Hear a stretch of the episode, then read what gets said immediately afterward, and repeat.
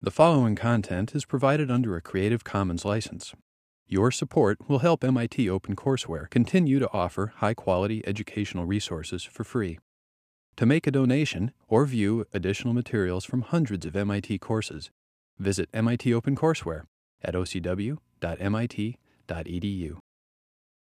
And so today what we want to do is, uh, is use the two papers that you read as kind of a backdrop to try to think something about uh, the regulation of genes in response to changing environments. Right, so there's the Mitchell paper uh, that is talking about this idea of uh, anticipatory regulation, whereby if the environmental changes have some typical pattern, then maybe the cells can take advantage of that and start preparing for environment number two when, it see, when the cell sees environment number one. But uh, in other cases, it may, be the, it may be that the environment fluctuates in ways that are really fundamentally unpredictable. Right? In that case, you can't use this sort of anticipatory regulation strategy, but instead, uh, there, uh, there may be a way that you can just stochastically switch between the different strategies and, uh, and implement what's known as a bet hedging strategy. And this is uh, modeled largely on the work that, uh, that you read, just read about the Kussell paper, Science, maybe 2005. Something. Okay. Right, I, I do want to stress, however, that if you observe phenotypic heterogeneity in a clonal population, uh, that does not necessarily mean that the cell or the population is implementing one of these bet hedging strategies. All right. In particular, uh, I would argue rather strongly that there are other possible evolutionary drivers for such phenotypic heterogeneity in the population. Okay. First of all, just because you see some phenomenon does not mean that it was necessarily selected for. Okay. So it's possible that it's a side effect of something else. Right. However, if you're looking for an evolutionary kind of explanation for something like this, uh, bet hedging is not the only one. In particular, uh, we'll talk about two other possible explanations, and they both have to do with kind of game dynamics that uh, we might have uh, illuminated or talked about. But I guess the, our game theory talk was, that was a week and a half ago, almost two weeks ago now. So you may, maybe you've forgotten all the game theory that we, we discussed. But um, the, in particular, it could be that this phenotypic heterogeneity might be the implementation of a mixed strategy, or possibly it could be uh, an example of some sort of altruistic self-sacrifice.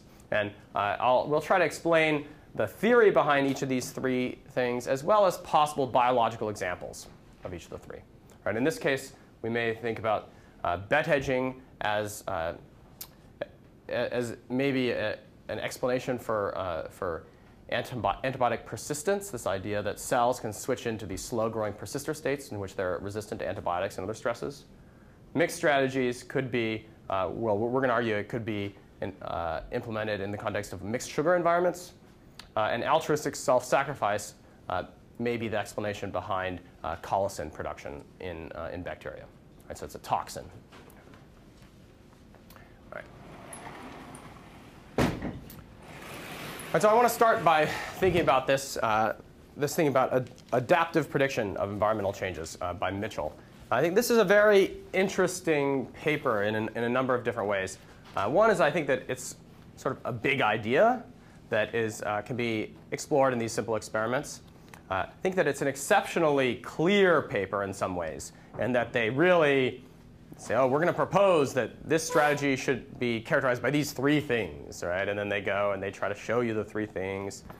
Uh, the figures, I think, are also uh, very nice in the sense that in many of the cases, you could have, uh, you could have shown the data just in the context of a, a, table where you said, oh, for each of these strains, this is the up, amount of upregulation or so. But if you had done that, it would have been much, I think, less compelling, even though, of course, it's the same, same data. Right, so I think this is a neat paper, uh, both, in my opinion, both from the standpoint of the ideas that are being explored, but also because it highlights some of the things that you should be thinking about when you're writing your own papers, right? You want to try to make uh, the ideas as clear as possible. You want to lay the groundwork so that what you're about to show is going to be, the reader is going to feel like is a really important thing. Uh, and, um, and then you want to make, you know, you take nice advantage of color and some, some legends that are there. All right, so we'll kind of talk about that, all these issues as we go. Okay? But before we get started, can somebody just, I think that there's a very real sense that in this field of decision making and uh, systems biology, that a lot of this research program is kind of driven by following classic ideas from other fields. Right? And what's, the, what's sort of the, what would be the corresponding classic idea that this paper is, is exploring? conditioning, right?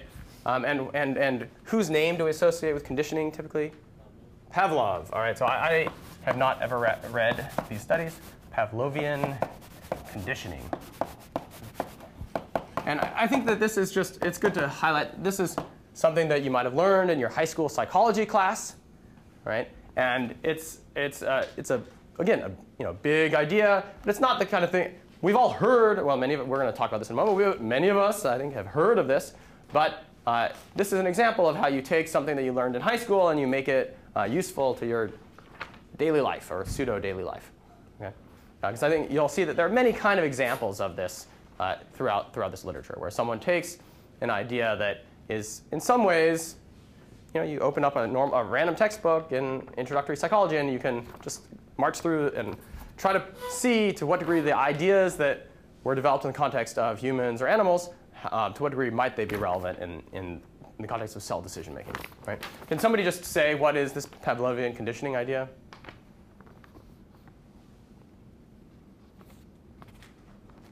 Did you guys take high school psychology? Or some, I'm sure somebody did.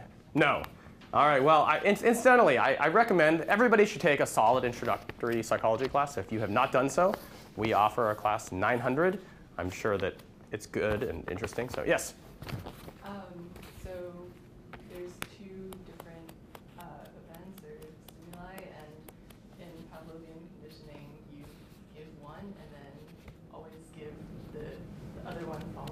That's right. All right, so there's sort of some sense that what we might call, um, you know, there's, there are two you know, events of some sort. One is following the other one, right? So it's, it's A, and then followed by B. And what, what is the, there are many, people have demonstrated many different examples of this, but what's the one that we typically, what, what's the classic experiment that Pavlov did? You ring a bell and then you get food. Yeah, right, so you ring a bell, and then you give um, you give food. And this is this is dogs, uh, at least in, in the in the version that I remember, right? Uh, so you, you, have some dogs, you, right? You, you do this thing where you ring the bell and then you give them the food. And and what is the uh, what's the response that you kind of are supposed to get? Yeah, right. So the, the dog is supposed to start salivating. I, you know, and I, okay, so you might think that your experiments are gross, but uh, right. So the ring bell, and, and the idea is that you can train the dog to start salivating in response to the bell, where, eh, rather than, of course, if you give them the food, they're going to start salivating. But here you can train the dog to start salivating in response to the food. Okay? So now uh, with training, this results in salivation. Okay. All right. Did Pavlov show there was a fitness benefit associated with the salivation? Not that I'm, not that I'm aware of. Okay. Right, so, but this, this, is this is the classic story that, that we learn in, uh, in introductory psychology. And, and the question is, can we, uh, can we apply a similar idea in the case of microbial decision making?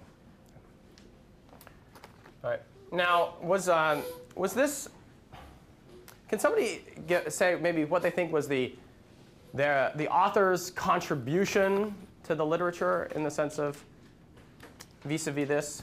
I mean, how much of what uh, well, we can be maybe more concrete. In the case of E. coli, what, you know, what, what, was, what was known, or, or maybe we should describe the experiment a little more and then try to figure out what they did that was new, new, right? Okay, can some, but can, at least can somebody kind of summarize the basic idea with E. coli?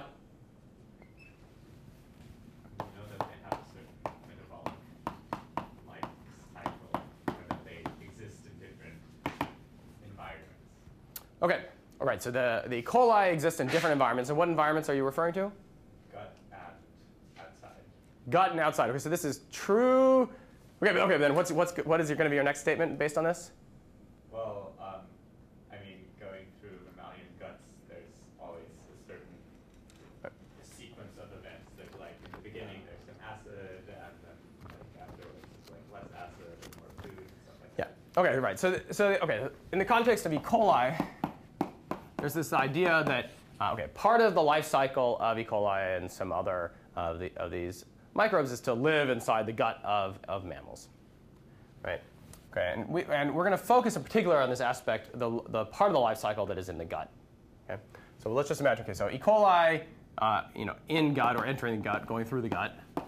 uh, they, they might encounter some sort of uh, typical environmental cues, or maybe uh, environment, uh, orders of environmental exposure.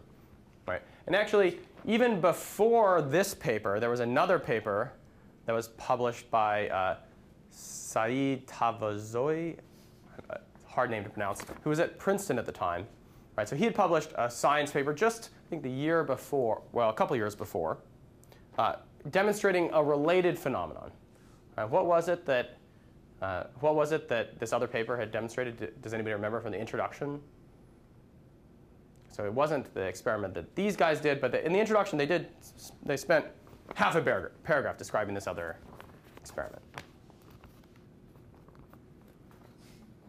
Another kind of environmental cue that E. coli get when they enter the gut. Right, so what's what? Yeah. Right. Uh, temperature temperature increase and oxygen decrease. All right, temperature increase and oxygen decrease, right? So temperature goes up and oxygen goes down. And this makes sense, right? The inside of our body is typically warmer than outside our body. Also, it's a relatively anaerobic environment inside the gut as compared to uh, ready availability of oxygen outside. Okay.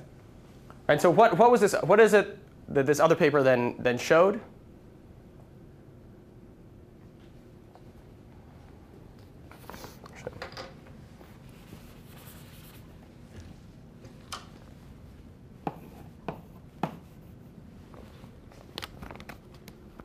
Yes. So I think they were trying to show um, a symmetric response. That it is either increased than the other, or if, if adaptation to one situation occurred, then, or sorry, I'm saying if it received one stimulus, it would adapt to both.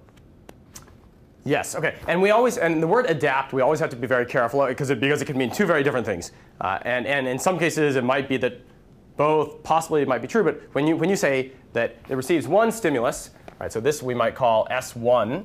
All right, this is S2. So these are stimuli that the cell senses.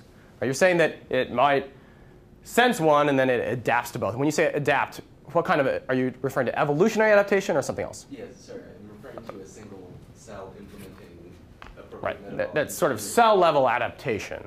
Right, the, the sort of default thing is you might say, well, if you if you get the stimuli one, an increase in temperature, you, sh you should implement the program one or the response one that corresponds to some uh, set of genes that are required to, to grow in high temperature. Right? Uh, now, similarly with stimulus 2, right, okay, well, we'll just say this is R2. Right, so these, these could, in principle, have different, uh, different gene network responses uh, uh, to these two environmental changes. But what they found is that actually, if you take E. coli and you expose it to an increase in temperature, then not only does it activate the genes required to handle high temperature, but it also activates the genes required to handle low oxygen, right? And vice versa. Okay. Now, there, there's a question though. If you see this, it could just be the case that you've mislabeled what really is R1, R2. Maybe it's just there's just a single R, single response that allows the population to adapt to both those environmental changes. All right, does anyone remember what the authors did to, to show that that was maybe not what was going on?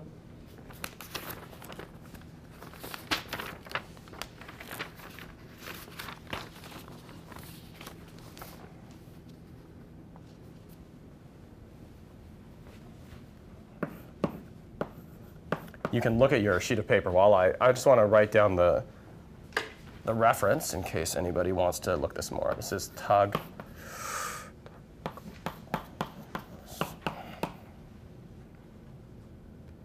Right, uh, so Science 2008.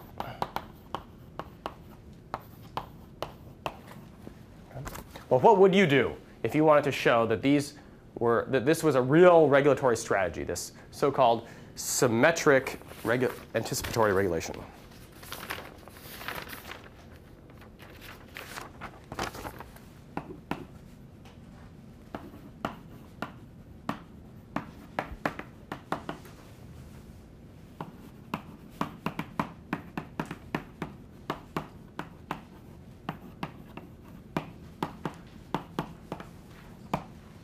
Yes.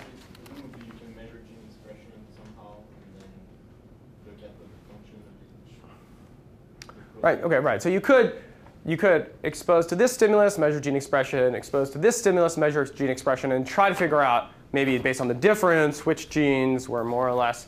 But I, the argument was somehow that, that in response to stimulus one, there were some genes that were, were really unnecessary. So you might, I guess you could go and you could do knockouts of each of these hundred genes and then try to, and try to measure the effects. It, yeah, and, and that, that would be, uh, that would be a nice di- direct thing. It's related to something that they did in this paper with the yeast, and that they went and looked at these, the gene expression profiles. Right? Uh, what, they, uh, what they did in, in, in, this, uh, in this paper by Saeed was that they, uh, they exposed, the, they took the E. coli that displayed this, what they're arguing is a symmetric, and, and, ba- and based on some previous studies, I think that had, saying that, oh, th- this had been annotated to be good for temperature, but not for oxygen and vice versa. Right? So there were already hints that this kind of made sense. But what they did is they evolved the populations in just one of these environments and showed that they could decouple them.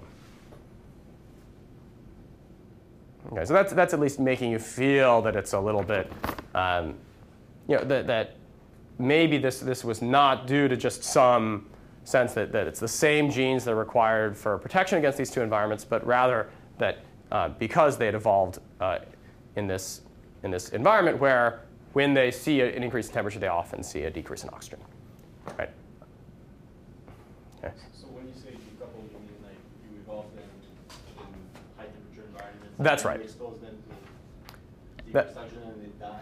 No, no, no, no. So just they showed that if you evolve, if you evolve the population so that it it receives this stimulus without this stimulus, then it removes this arrow. That it stops activating these genes, right? And then, and then I think can, then I think they also did look at the function, the functional consequences. But the first order thing is just that they saw that they, they could remove one of these arrows, which is related to something that they, they do here as well. Okay. All right.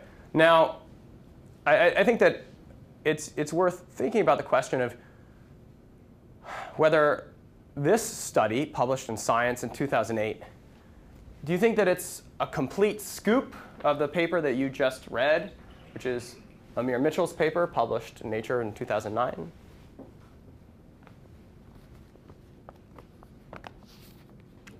No. Okay.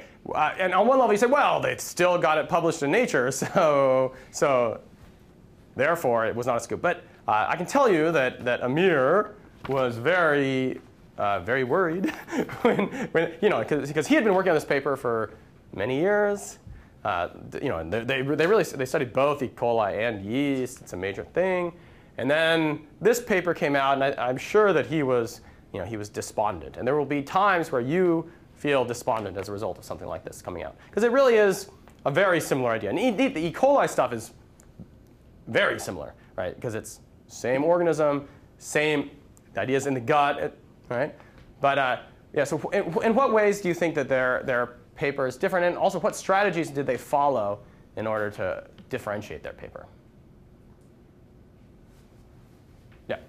They essentially went and tried to find the differing regulation me- mechanism. So they said, well, there's the symmetric reg- regulation mechanism that someone talked about last year, and we've got the asymmetric one. That's right. And I, I think that this is a. I think, yeah, of course, we cannot replay history, but uh, they, I think that they do a very nice thing on figure one of, of laying the groundwork to make it very clear that their work is different from you know, Saeed's work. And of course, depending, uh, the thing is that if, if this had not been published, they maybe would have framed their work differently, right? I mean, they might not have had the this difference between a symmetrical anticipatory regulation and the asymmetrical, right? But by, by laying things out that way, it clarifies that, oh yeah, these are different things, and they're going to explore this one, whereas uh, group had, had explored you know, a rather a different mechanism. But then, of course, depending on how you look at it, they're either more or less similar. But I think that they do a very nice job of kind of uh, right at the beginning setting out how their work is going to be different. And uh, right. So they explain that there's there, you know, there's the simple direct sensing mechanism, where you'd say that you just have different stimuli that lead to different responses. And that's fine. they also have the stochastic switching, which we're going to talk about more.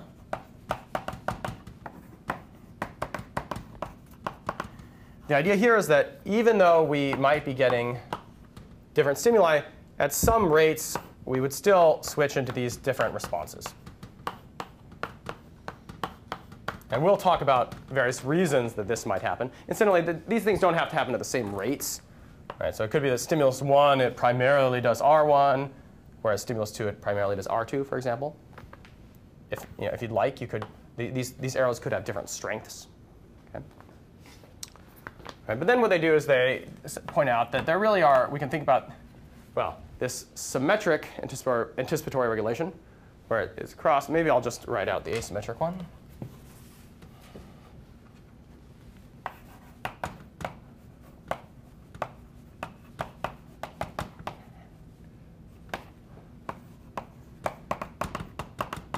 Right, can somebody say why it is that we might want to do the asymmetrical as compared to, to the symmetrical?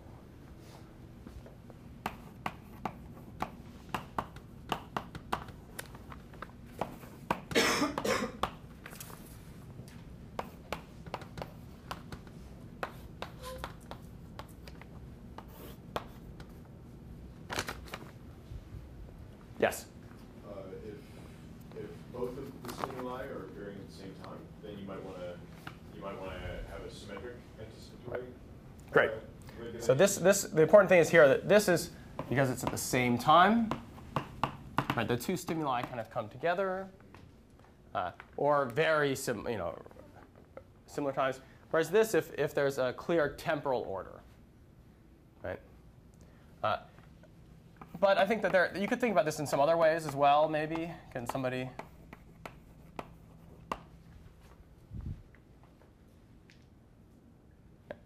Um, It's along the same lines, but if there's a cost to having S2 also activate R1, um, then if you Right. never use that, there's Right. So depending on the costs, it could change how uh, what's sort of optimal, perhaps. Right.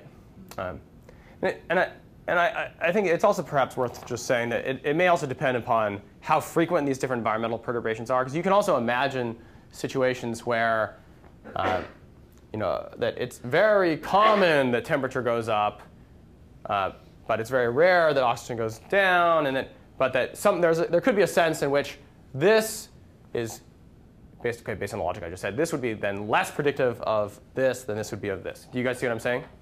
Right, because it could be the case that at any time the oxygen goes down, then you know you really know that that means that you're you're entering somebody's gut, and you also better activate this, right? Whereas it could also be the case that, you know, if you sit out in the sun, you get hot, it doesn't mean that oxygen is going to go down, right? So it could be that there is more or less information, uh, or that each of the stimuli have uh, more or less information about another stimuli, right? So even if they, even if there's no temporal order, it could be the case that some something like that could lead to a situation where this might be optimal. Yeah. This, sorry, it, it seems, I mean, if people try to make formal statements about information i in this context, just like they did in the context of stochastic Um, yeah, so there's some of it. I think I haven't seen anything that's quite as clear and formal as what uh, what uh, Edo Kussell did in that science paper you guys just read. But for example, the, Amir did do a paper. He wrote a PNAS paper, uh, basically laying out um, the, this model that was sort of sketched at the end of, of this paper, uh, a little bit in more detail in terms of explaining depending on the probability that something occurs and the times. You know, so kind of exploring this a little bit more, but not, I think, not as formal in terms of information as. You know, um, yeah. So it's not quite clear to me like why you would have a symmetric anticipatory regulation compared to just direct sensing. If you have direct sensing, you can do the same thing. Like in terms of That, that's right. I, I think I think it's true, but uh, but it could also be that because these things are both fluctuating and they are measured with some noise and the environment, as you know, it, there could be a sense that because you can imagine a world in which uh, these two things are both uncertain predictors of whether you're in the gut, but if they both go, then that really means something, right? In which case, you, you, yeah, then, then it would, it would, it would make sense to really look at both of them and, and activate both more, str- you know, strongly as a result of seeing both. Right? It could also make you more susceptible to trigger response that don't necessarily want. Th- that's true, but uh, you know, if you say, oh, well, this happens at a low rate and this happens at a low rate, then the probability that both of them happen at the same time would then be very small. So your rate of false positive in that sense would be, I think, really, you can really reduce the rate of false positives by uh, integrating both pieces of information.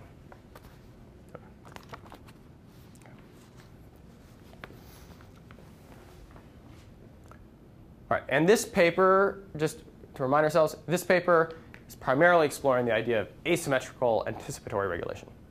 Right? And their argument is because there's a typical temporal order uh, to how, uh, how E. coli that are ingested encounter different uh, sugar. Right? Right. And, and the claim in the paper is that bacteria will typically see what before what?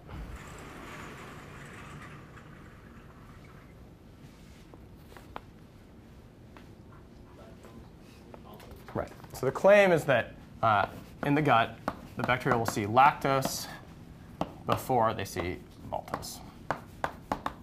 Now, in order to evol- evolve this asymmetrical anticipatory regulation, uh, does it have to be that you kind of always see lactose before you see maltose?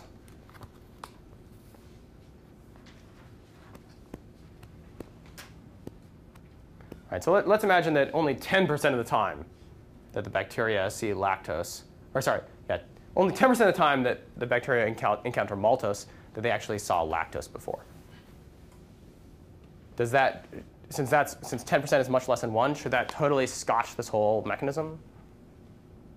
No, and can, can you say why not? Every time they see lactose, then they see maltose. That's right. And in some ways, that's not the right way to think about that. Uh, think about it. But then, but uh, in terms of a cost-benefit type argument, why is it that maybe it's okay in principle that maltose is frequently observed without lactose?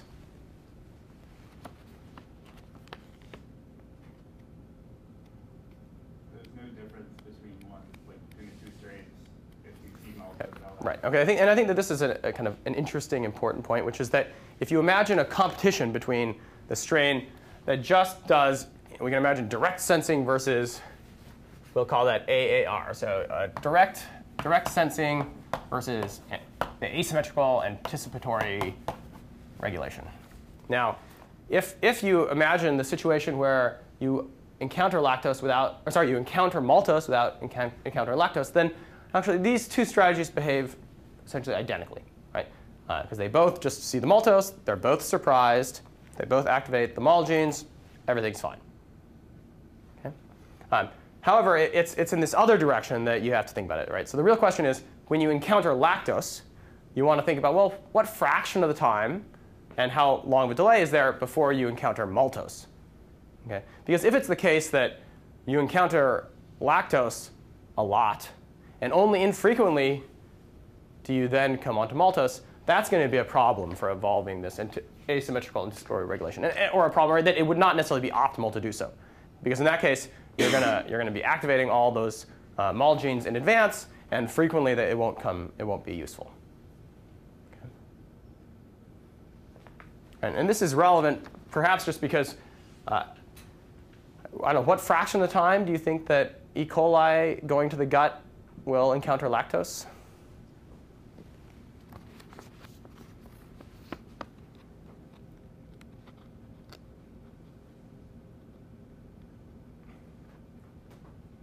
we should be able to make a reasonable estimate of this, I, I, is my claim.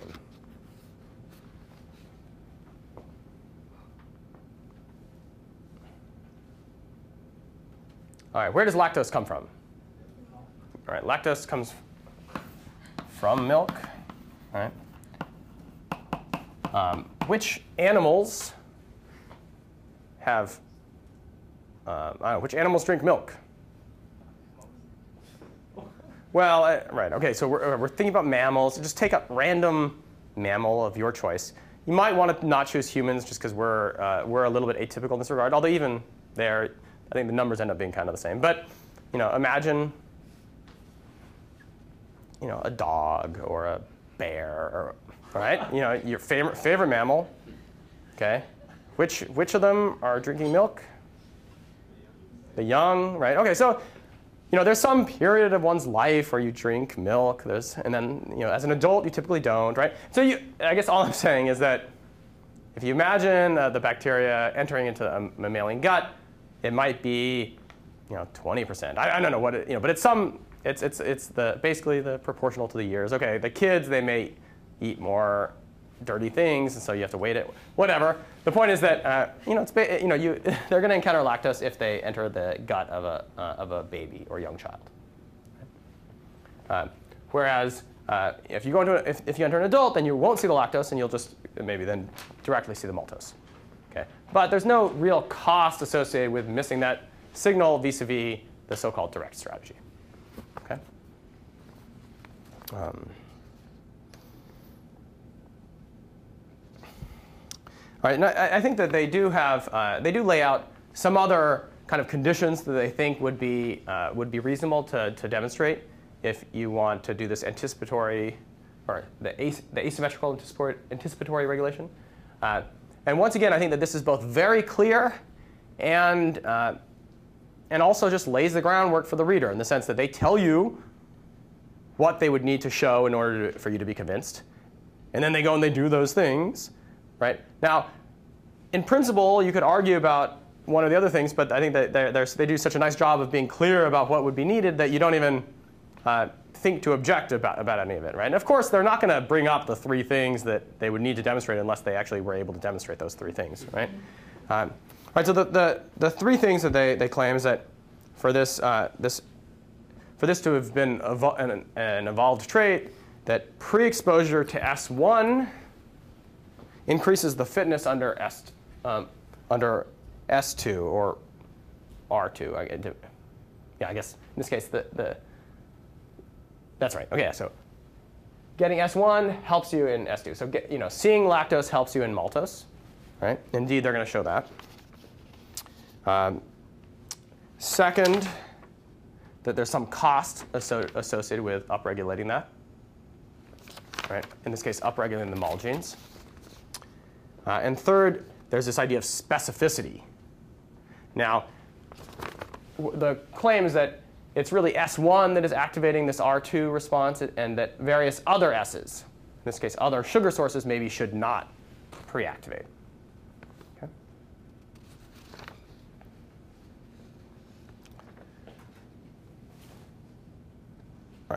Now, in, in figure one, they basically, they basically are exploring uh, the difference between this arrow and this one, right? So if you expose the cells to maltose, you activate the MAL genes at a high level.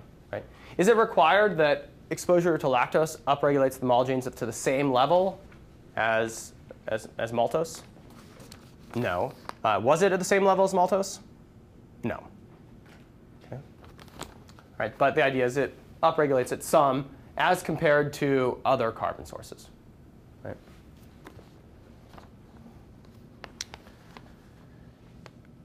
Now, uh, it's uh, they, they also made a comment about whether this arrow, this so-called anticipatory regulation, um, whether it was specific to their E. coli strain. And their claim was that it was, was or was not.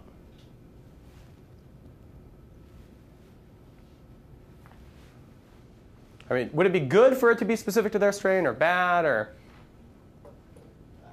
probably bad.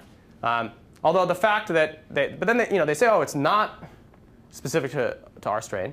And right, and then they cite another paper, right, which from, um, this is again a nice way of phrasing it, right, because they're adding strength to their paper because they're saying, oh, it's not just our strain, it's other strains as well, right? So you read that sentence, you yes, this, that's good, right? Of course, you could read that sentence saying, oh, but somebody else already showed this, right?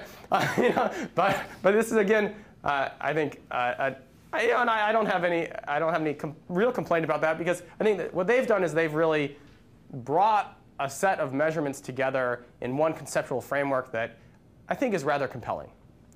Uh, now, of course, you can always argue about whether each of these examples really did evolve for this purpose or not, and, and so forth. But uh, just because somebody else had seen that there was some cross-regulation right, of the MAL genes in response to lactose doesn't mean that this paper is worthless. Okay? But I think, um, but, uh, but it's worth, no, you know, but it is interesting to note that somebody else had already, had already seen this. Okay? Moreover, in figure one, they, they compare uh, this uh, asymmetrical anticipatory regulation for their wild type strain as compared to another strain. And what other strain did they use?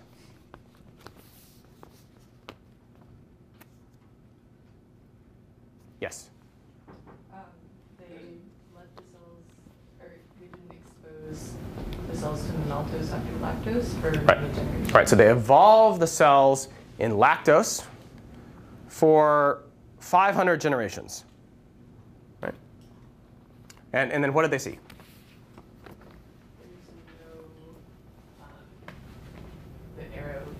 That's right. What they saw was that evolution, uh, and this is in lactose, remove that arrow. Now, uh, 500 generations, how long do you think this is going to take them?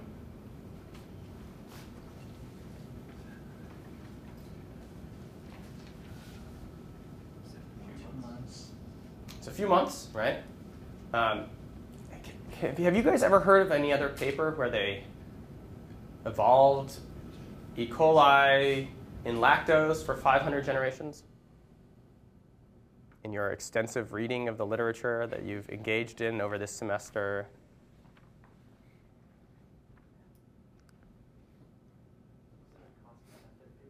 The cost benefit paper, right? So uh, it's fascinating to note that this sentence, they said, they said, we have examined laboratory evolved strains of E. coli, right? Did they say that they did the evolution? No, they didn't. And indeed, if you follow citation 14 over here, you know, you can say, all right, it's a, it's a, yeah, so it's, it's, a, it's another paper by Uri and, and, and company. And so, I, I, you know, I- so I, I don't know if it was the exact same experiment, but, you know, but the idea is that, uh, so I think what they did is they, they took the strains that were evolved for another purpose, and that's fine, right? If somebody else already did the daily dilutions for three months, that is the exact same that you were going to do, then you might as well just analyze their evolved strains, right? There's no, nothing that says you have to go and repeat the work, right? It's, you would get the same thing, maybe, presumably. Okay? So this is, uh, it's just worth highlighting, but it makes the paper much stronger, right? That they were able to do that. Okay? So it's good to keep in mind that uh, in some cases, what you need to do to make your point has already uh, been done or has already been evolved and so forth, right? So now what we have is a situation where uh, somebody else maybe has already seen that, uh, that lactose activates maltose. Somebody else already did this evolution on lactose. They, they didn't yet show that, that this regulation was removed, right? So that was something that these guys had to do, and indeed, it looks like it's removed, okay? But uh, once again, I think there's a sense that they're really uh, looking at this problem from kind of a new, maybe comprehensive way that allows them to see the connections between all these different experiments. And then they, you know, and they, do, they are doing new measurements, but the measurements themselves are perhaps relatively simple, but it's, the trick is knowing what measurements you need to do in order to say something that's very interesting. Okay.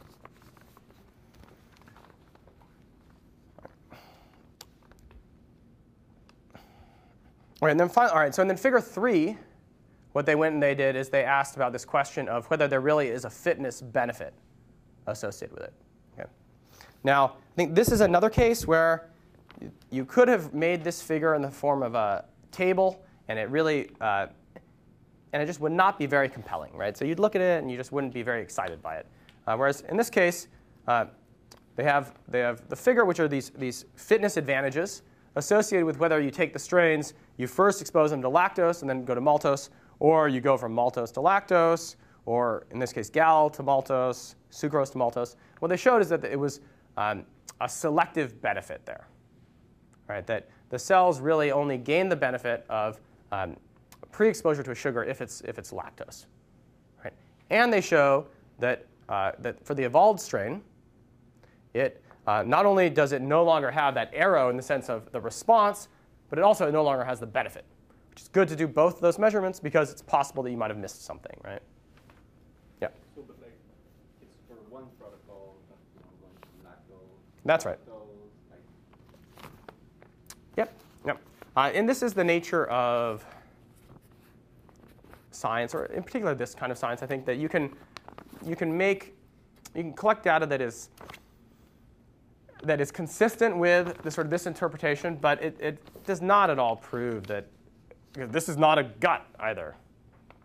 Right? Uh, and so, and so you could have imagined experiments where you maybe mixed two strains that follow this direct versus the AR, and you, you mix them together 50-50 in the gut, and then you go and you do sequencing later. And actually, people do such kinds of experiments, and in some cases, I, they're, some amazingly sometimes something comes out the other end that is um, interesting. Sorry, I couldn't help myself. Sorry about that. Um, so yes. Ah, one other point on this paper. Uh, they even, or this figure, that they even color code the data points, right? So they, they have their main thing in this black, but then they, the other ones are red, yellow, blue, to tell us about whether it's telling us that this thing is, that it's the, is directional, right? It's S1, S2 as compared to S2, S1, you know, specificity, extinction, right? So they are even kind of telling us what each of those data points mean. And, and if, you know, you might say, oh, that's kind of overkill, but given that it's just so important that you're keeping track of what, why we're doing each of these measurements and what it's supposed to tell us about the big story, I think that it's really, I think it's just wonderful to be reminded, okay, well, you know, what, the, you know, why, it, you know, what, what's the, what is this controlling for or, or whatnot. You know. Yes.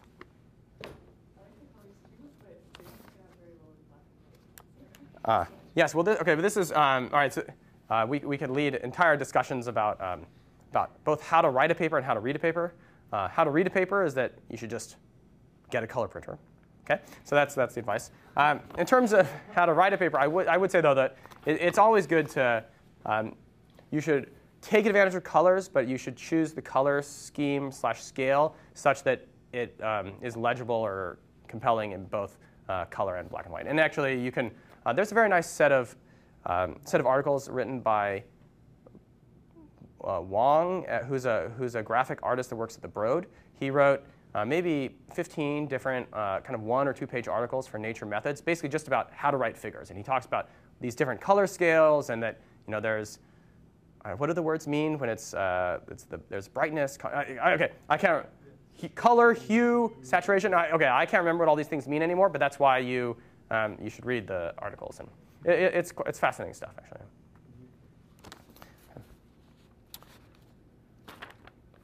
Okay. Okay, so th this is uh, so this is the basic argument that they made uh, that they made in this paper, right? That um, because E. coli are exposed to a typical order of carbon sources in the mammalian gut, that it uh, possibly po that's the possible explanation for why this uh, this thing evolved that they can measure experimentally, which is that when these E. coli, they see lactose, they start activating the MAL genes, but not vice versa. Okay? Now, like always, you can't, um, you can't prove that this is what's going on. I think very interesting set of ideas. Uh, some of the, the people that study gut microbes just think that it's implausible that it, this, this would actually work out in the sense that the fitness, cost, benefits, et cetera, would be relevant. And you know, do we know that the time scales even work out? I, I don't know how, you know, so there are a bunch of things that you could worry about. And I, I would say I don't know enough about what goes on in the gut to actually have, have an educated opinion on that point. Uh, but I think that the, um, but I think it's a very kind of clear exposition of, um, of the ideas. Okay. Yeah.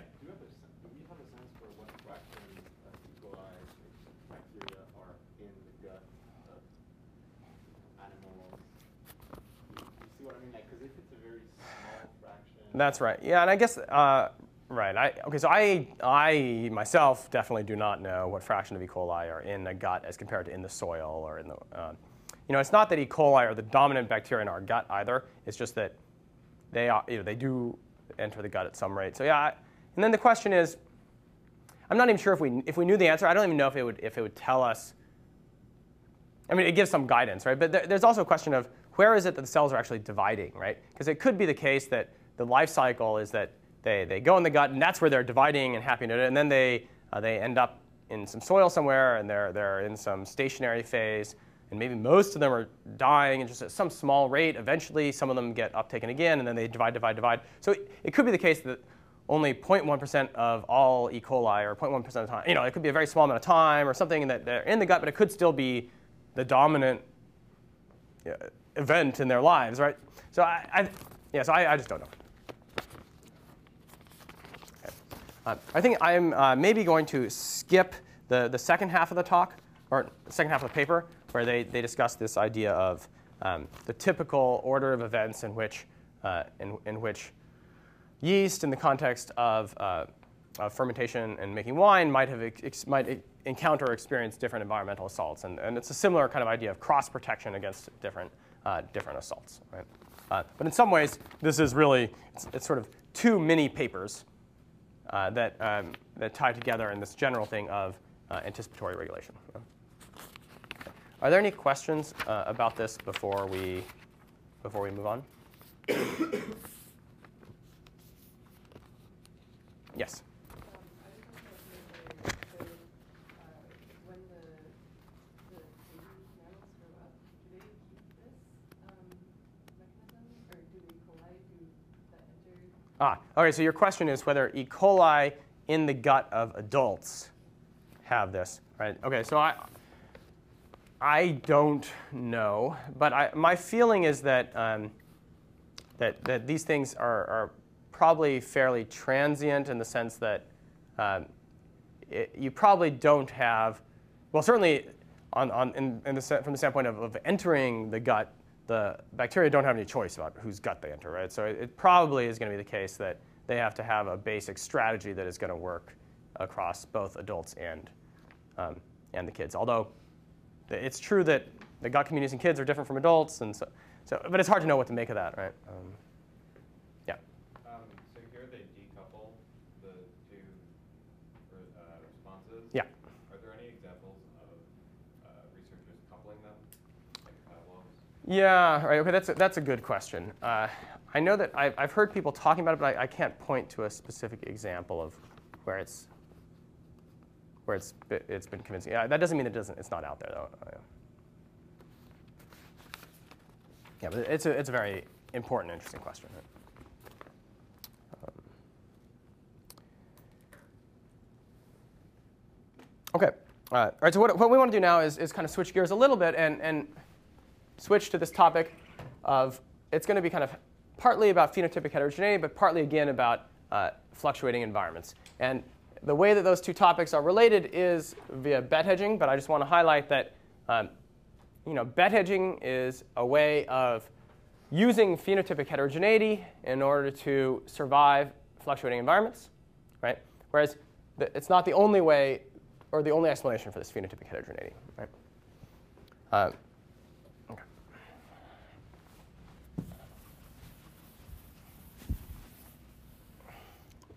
right, so yeah, I think maybe we'll come. All right, I'll read. Okay, so.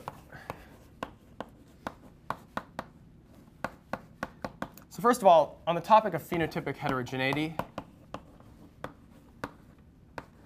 when we, when we say that, we are often uh, referring to the fact that even clonal populations can be remarkably heterogeneous in a given environment. All right, so we'll say phenotypic heterogeneity in clonal populations. Because, of course, if there's a lot of genetic diversity in the population, then it's not perhaps a surprise there would be phenotypic heterogeneity. All right, what we're going to do is uh, go through these three different possible explanations and discuss uh, maybe canonical biological examples of each.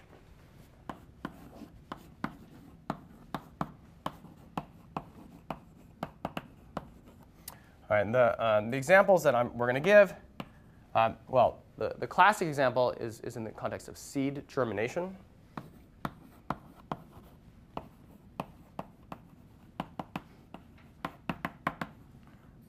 Um, but more recently, there's this uh, question of uh, per, the per, uh, persister cells or the persistence pheno- phenotype. Okay.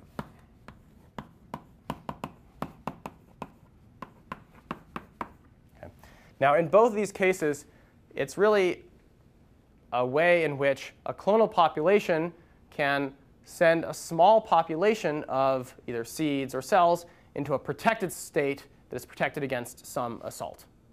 Okay? All right, so seed germination. All right, this is a case where the seed, if it doesn't germinate, it's protected against droughts. Ooh, drought. Is that? Okay. Uh, and this one maybe is antibiotics. Right. So what I want to do is just make sure that we're um, we understand the seed germination idea. All right, so th- this is uh, in the, in the, from the standpoint of ecology. The, these ideas came out I don't know, 70s at least. Okay. All right, so what we can imagine is a situation where you are some maybe desert annual. Okay. Um, and you, uh, right, so, you, so you, you send out these seeds, right? Now, most, uh, most of the time, you know, you get enough rain that the, the seeds are fine. They can, they can germinate, sprout the little seedlings, and, uh, and they'll be able to, to grow up just fine. But at some rate, there, um, there might be a severe drought that would kill all the cells that actually germinated. Okay? So the question is, what might be the, uh, the optimal, optimal strategy? Right, so for example, let's just imagine that we, we live in a world in which 75% of the time there's, uh, there's rain. 25% uh, of the time there's no rain. Okay? Now, if you germinate, all right, so a particular seed, if it germinates, okay, pops out, then uh, you can, it will expect to send two seeds to the following year. Okay? Whereas if it, if it germinates and there's no rain, then it only has a 10% probability of surviving, or that uh, it can, on average, send uh, one, uh, or one tenth of a seed to the next generation. Okay? Now, of course, you don't have to germinate if you, uh, if you don't germinate. Then what happens is that you just send one seed to, that, to the next year. Right. If you'd like, you could include some probability that the seed doesn't survive, but for simplicity, we can do that. Okay. All right, so the, uh, the idea is that you don't know whether it's going to rain or not, but what you can do is you can either germinate or not germinate, and then uh, this tells us how many seeds make it to the following year. Do you understand the framework? Okay. All right, so the question is, which one of these strategies uh, has a higher long-term growth rate in terms of the number of seeds that you have in the population?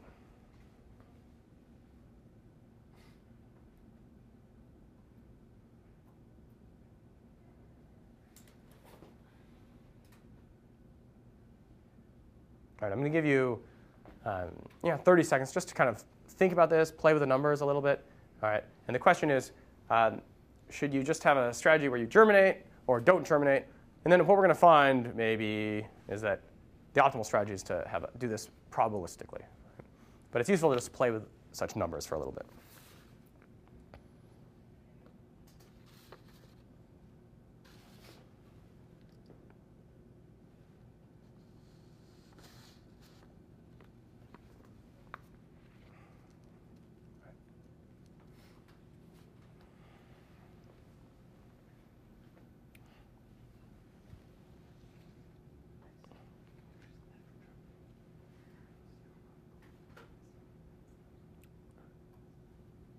So the physics office, unfortunately, is trying to steal our cards from us. Right? So we don't have them, but what we're going to instead do is um, if you think that you want to germinate, you raise your left hand. If you don't want to germinate, raise your right hand. Okay?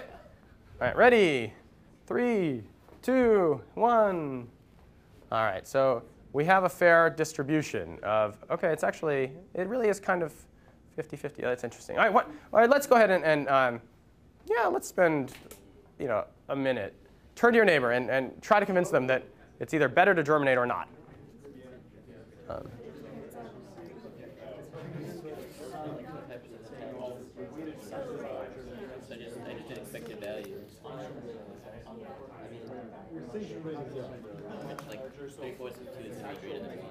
Oh I did that wrong. Well, then still just work.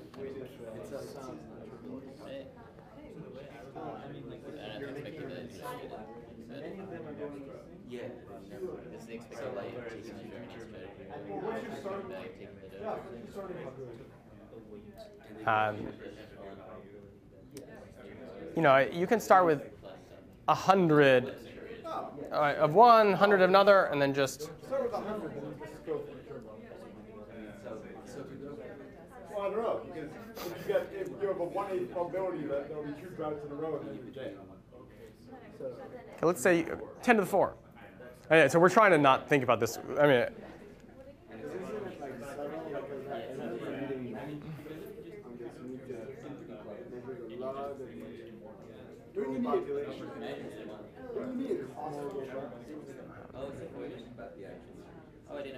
I mean, what's the cost associated with going the Right. going extinct? and, and yeah, so right, so there's another question about short-term versus long-term, and we're actually trying to not worry about that. So you can think about large pop- populations. So it's really This is just after one year, you want to maximize your expected value. Um, that's why I said the long-term growth of the population. So it's, if we if we just compare, um, right? So why don't we reconvene and yeah, um, right? So the, various people have been talking about the question of, of how many um, how many seeds you're starting with, what the population size is, because you have to worry about extinction, and that's another kind of interesting question of short-term versus long-term kind of payouts in fitness. But that's actually not the effect that we're trying to to get at right now. So we can even think about this uh, in the limit of just large population sizes, and we want to compare the two strategies. And for any strategy you choose, including the probabilistic strategies, there's going to be a long-term growth rate of the population. All right, so it will grow or shrink exponentially over time. And what you want to do is you want to find the strategy, in the context of bet hedging, you want to find the strategy that maximizes this long-term growth rate of the population. And this is essentially what, um, what Edo talks about in his paper, but in a more mathematical, general, right? Because he's talking about you know, n different phenotypes and, and environments and arbitrary switching rates, and it's beautiful and general, and he makes nice connections to information theory. But, uh, but it's possible to read that paper and then not actually understand what bet hedging or what any of these things are quite, right? Uh, so um, so I, it's good to take the simple thing, but and, and then it's also noted that it's good to know that somebody like Edo has thought about this very deeply and figured out all these beautiful things, right? Um, and I know that that paper was hard, so don't yeah, but it's only, it's really like a two-page paper, right? I mean, if you look at the text. So, uh, so it shouldn't take too much time just to get a sense of what he's thinking about, but then it's good also to be concrete in a simple situation, okay? So what we want to know is that uh, okay, over the long term, then what you can do is you can just say, well, we're going to, the, the, the ratios of rain, no rain over the long term will be three to one, right? Because we're over long term. It doesn't, it doesn't matter what order they come in, because over the long run, it's all going to average out. We're assuming we're a large population size, so we don't have to worry about stochastic extinction. Right? The question is, does that, if, since we don't have to worry about stochastic extinction, then can we just say that we just calculate, for example, the mean, the mean weighted by these fractions of these, of these numbers? Right? And, and actually, the, the, the subtle possible thing is that uh, you have to, it's the geometric mean that is relevant, not the normal mean. Okay? And, um, and that's somehow tricky when given these numbers, but um, it's sort of obvious if you just switch this to a zero. Okay? Right? Because if, it's a, if this is a zero, then is germinate going to be a good strategy? No, right? Because if, because what that would mean is that if, if, if everybody always germinates, it may be that this, this number could be a thousand, and you're just, you know, it's wonderful, except that if at some low rate there's no rain, and if this is a zero, then, then the population is dead, right? And you'll always encounter that eventually, right? So that just highlights that it's, it's the geometric mean you want to be you want to be focusing on. And in particular, we know that on average over the long term there are going to be three of these years for each of these years, so we can just multiply the numbers, right? So it's really going to be there's going to be three times where you double for each uh, one time that you divide by 10, right? What you see is that over the long run, this population shrinks, right? Whereas in this case, it's 1 times 1 times 1 times 1. Okay. Right, so the long-term growth rate slash shrinking rate of these populations is that the on the long run, this population does not change in size, whereas over the long run, this population shrinks. So in the geometric mean is the change, um, the expected change in the log population, which is also the expected percentage change in the population. Is that right? Expected. Yes, so I think that if you take the logs, it ends up being equivalent to, yeah, but you have to make sure you just do it all Yeah. reasonably, yeah. Uh, okay. And I, I guess what I want to highlight in this case is that uh, A, you have to be careful about taking averages, but B, uh, to get the intuition behind the situations where bet hedging I think is really valuable, it's situations where, um, where this thing gets very small and this might become rather large, right? So you can imagine that this could be 200 and this could be 10 to the minus 9, or I don't know, you know. Okay. Or if you'd like, you could just say that's 0. Okay. And it's clear that if it's if this is 0, then you can't germinate all the time because then the population's definitely going to go extinct over the long run. Right. But this is also a situation where you get there's real tension between long run, uh, long-term and short-term situations. If if this probability is very small, right? But it's in these situations that it pays, in terms of the long run growth rate of the population, to uh, do this some fraction of the time. And it could be very small. It could be that only 1 in 10 to the 4 of, say, the cells enter this persister state that is resistant to antibiotics. Okay? But, uh, but it can maximize the long term growth rate of the population. Okay? Uh, there are various models uh, that, uh, that you can write down for either seed germination or this or that, but uh, the, the relevant thing is, for example, in the persister case, it might be that the rate of persister formation is, you know, is might only be one cell in 10 to the 5 or 10 to the 6. So a very small subpopulation of the cells are in this uh, so-called persister state. But uh, those cells, they have a couple of properties. One is that they are dividing slowly. Okay, that means there really is a cost associated with enter that persist, entering that persister state. But if it's only 1 in 10 to the 5, that means that, uh, th- that it's really a rather small cost in terms of decreasing the growth rate of the population. Okay? Uh, and those cells also uh, can be resistant to antibiotics. So you can select for them in the sense that you add a bunch of antibiotics and maybe only the persister cells are left after 12 hours. Okay? But even though, even though I say you selected for them, it, it's, not, um, it's not a true antibiotic resistance kind of mutation because if you take that persister population, you let it grow back up, what you find is that it is still sensitive to the antibiotic. Okay? Now, it's also possible that at some low rate, maybe 1 in 10 to the 8, that you evolve resistance to an antibiotic. That's genetic resistance that stays with you. Right? Whereas the persister kind of uh, resistance, this is something that is, um, it's a phenotypic switch. Right? And if it's, when it grows back up, it kind of reverts back to the original phenotype, which is being sensitive to the antibiotic. Okay? So that's the, that's the kind of the classic way that you distinguish between genetic resistance and, uh, and this persister-based or phenotypic resistance. Yes? Yeah, that's right. So people argue a fair amount about this. It, it, there's a thought that there are these uh, toxin antitoxin modules in, uh, in bacteria that um, can uh, be that are normally suppressed but can be triggered and then can lead to uh, these states entering. Although it, this debate this ends up it, it's kind of a muddy debate slash subject somehow. Yeah, but it, the idea is that there's some um, something in the cell that is normally normally repressed, but then at some rate kind of activates and, and, and causes the cell to and of course, you can always argue about, okay, did it evolve for this purpose or not? Because also, if you're, if you're dividing slowly, then, um, then you're going to be resistant to many things. But then there's also arguments that there are somehow more specific persister type states against particular salts or particular antibiotics. Yeah, so I think that um, there, are many, there are many subtleties to this whole debate. But um, yeah. Okay. All right. Any other questions about this idea of bet hedging or? Um. So I think that bet hedging is indeed one possible way that, or one possible yeah, way in which evolution could select for phenotypic heterogeneity in a population. Right. So this is a population of seeds that are all in principle identical. You put them out and you, you plant them all, and they see the same environment. They don't all germinate Right? But it's not that all those, those seeds that didn't germinate are dead because actually the following year they still go back and they, follow, they can follow some stochastic strategy. Right? So I just want to stress that right now we're considering the two extremes, but for bet hedging, you, you say probability germinate, 1 minus p don't germinate. And there's gonna, in general going to be some probability p that can be non-zero that uh, that maximizes long-term growth rate of the population. Okay. All right, uh, but I do want to talk about two other possible explanations, right, which is this idea of mixed strategies and altruism. Okay. Now, mixed strategies in some ways is an obvious one because we, are, we, we just got done talking about mixed strategies in game theory, right?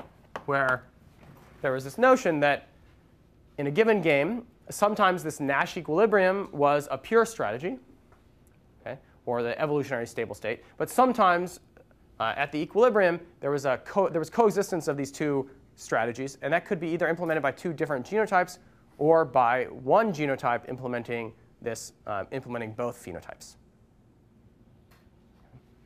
Right, so this was uh, the, the, classic game that people talk about in this area is, um, is this hawk-dove game. We talked about this just a little bit in, in class. Uh, so this is a model of animal conflict.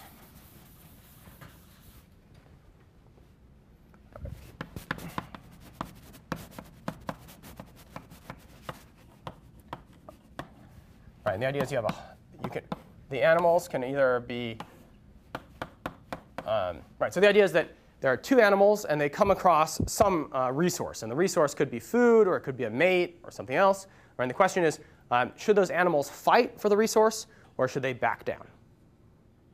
Okay. Now, uh, the assumption in all this is that the hawk is the strategy that fights and the dove is the strategy that backs down. Okay? Now, uh, the question is how, um, how do we assign uh, some sort of costs and benefits to these various strategies? Again, where this is the situation where we take the two-player game and then we'll kind of generalize it to the population. Well, if two doves encounter each other, then um, they don't need to fight at all, right? And they just split the benefit. Okay, so there's some benefit to the resource, and they each get half of it. Okay. Now, of course, if, if a hawk meets a dove, the hawk actually does better, right? Because then the hawk gets the entire benefit, doesn't have to pay the cost. Okay? So already we can see from what I've said so far, is dove a Nash equilibrium? No, right? Because you can already see that if, a popu- if your opponent is a dove, it's better for you. Well, if, if you start in the situation where everybody's a dove, okay, so everybody's getting b over 2, then one individual has the incentive to change strategies and get the full benefit right? Because that, that hawk never has to fight anybody because they're all, um, they, will all back down, right? Now, of course, this dove that fought that hawk, well, doesn't get any, uh, doesn't get any of the resource, but also doesn't get, um, doesn't have to fight. Okay? However, the question is, well, what happens if two hawks meet? And that's the situation where they really go at it, right? And what you might say is that uh, there's a 50-50 shot that they might, you know, that each individual has a 50% chance of getting the benefit, but then also has to pay, um, has to pay this cost. And then you can decide whether you want to have, um, so I think it's normally parameterized b minus c over 2. Right? The idea here is that you have a 50% chance of getting the benefit, but you have a 50% chance of getting beaten up. Okay? Very simple model. Now, in, um, the way that we normally parameterize this is that, okay, let's say that we want the hawk, wait, wait what do I want to say? Under what, which circumstances will the, the hawk strategy be a Nash equilibrium?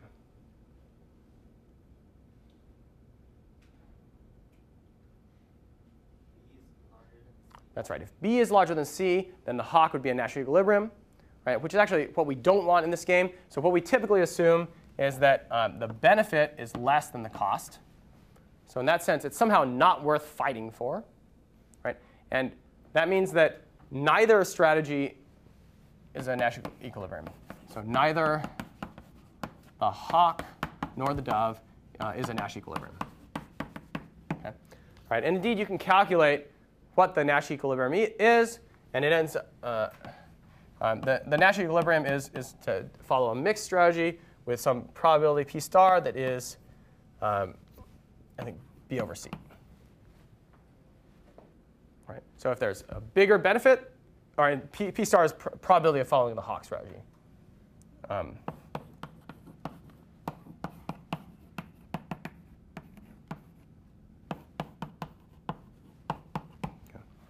um, but if, as the costs grow, then the, uh, this Nash equilibrium probability decreases.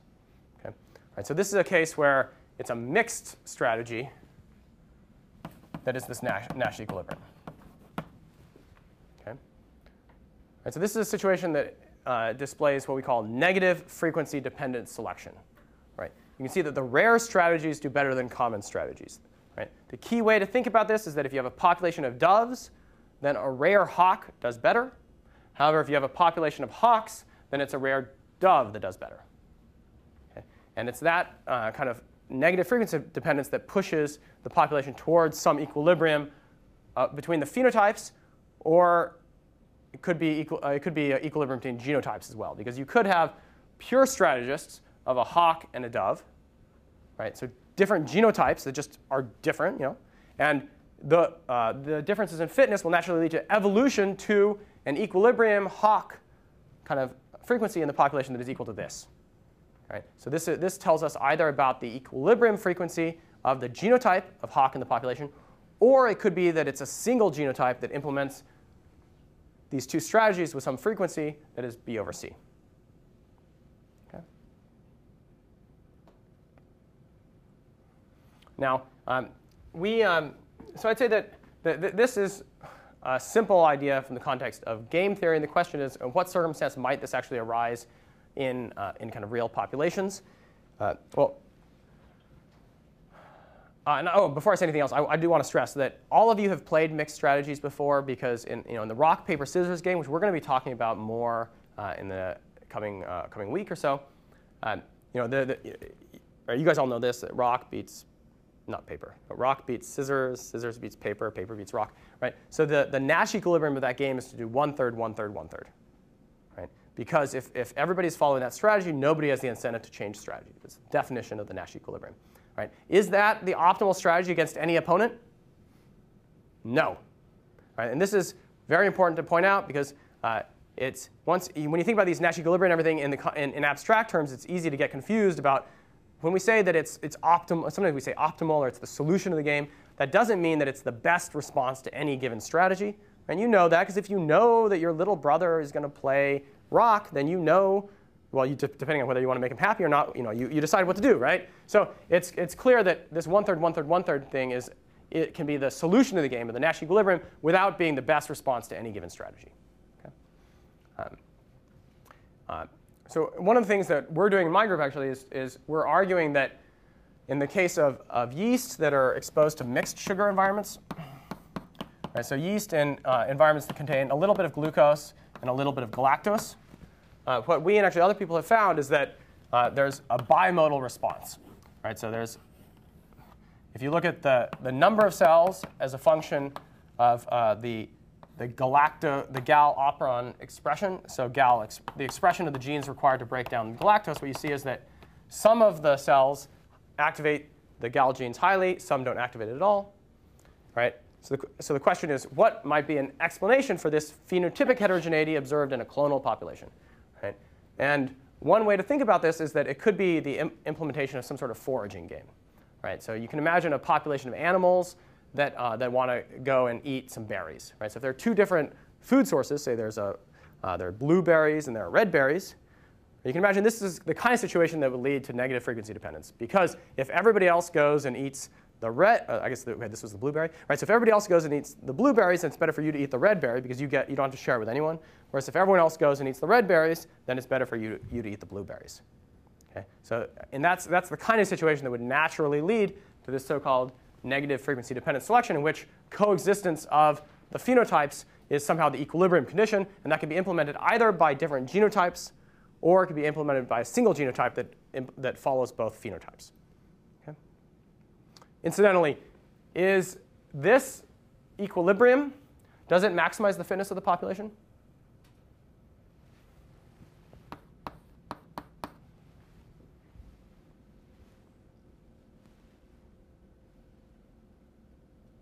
No. So what, it, what is it that would maximize the fitness of the population? If everybody were a dove, right? Because, and you can, you can go ahead and do this calculation, find out what the fitness of everybody is, but what you'll see is that P star does not maximize fitness, does not maximize payout. Right? So in these games, the equilibrium is not necessarily fitness maximizing.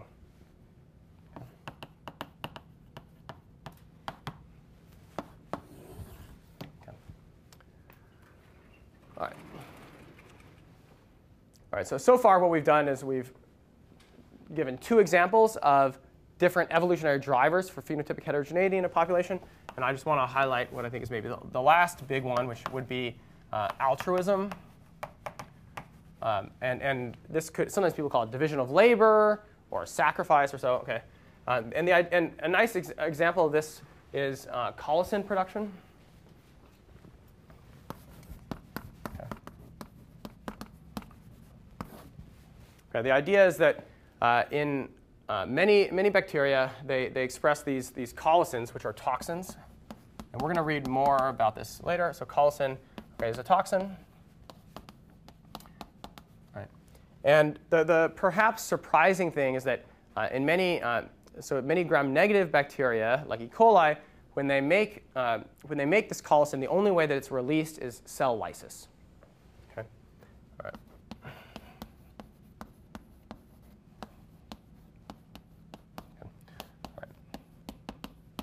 Now, the question is why, is it, why would it, might it possibly do this? Okay. And, and the answer is perhaps that the, uh, if there's a plasmid that encodes the genes to make this toxin, it also encodes an immunity protein. What that means is that if one cell lyses, you know, so bursts open and releases the colicin, it will inhibit other bacteria, but not the bacteria that are uh, the clone mates that are related. So not the bacteria that also carry that plasmid. So it's important to note there that now when we talk about kin selection or relatedness, we're talking about the other cells that carry that, uh, that gene. So what's relevant is uh, that the plasmid that encodes this toxin will inhibit other bacteria that do not encode the toxin. Okay. Now you can see that this kind of lysis behavior has to be stochastic, right? So there has to be phenotypic heterogeneity. And, and why is that?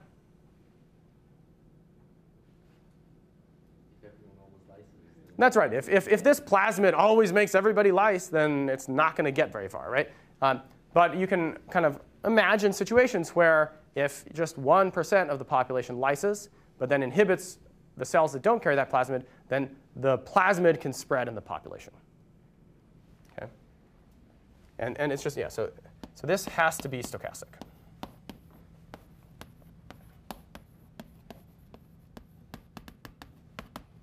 Um, Right, so I think that this is another general explanation for why there might be phenotypic heterogeneity in the population. Right? All of these three explanations are both conceptually different and they're experimentally different. Right? They make different uh, falsifiable predictions about what's, um, what's driving that phenotypic heterogeneity. In this field, I think often when people see phenotypic heterogeneity, they immediately assume that it's bet hedging. Uh, but, um, but these other two explanations, I think, are um, just as general and may be just as common and so we really have to go and make measurements to try to elucidate what's going on in each case.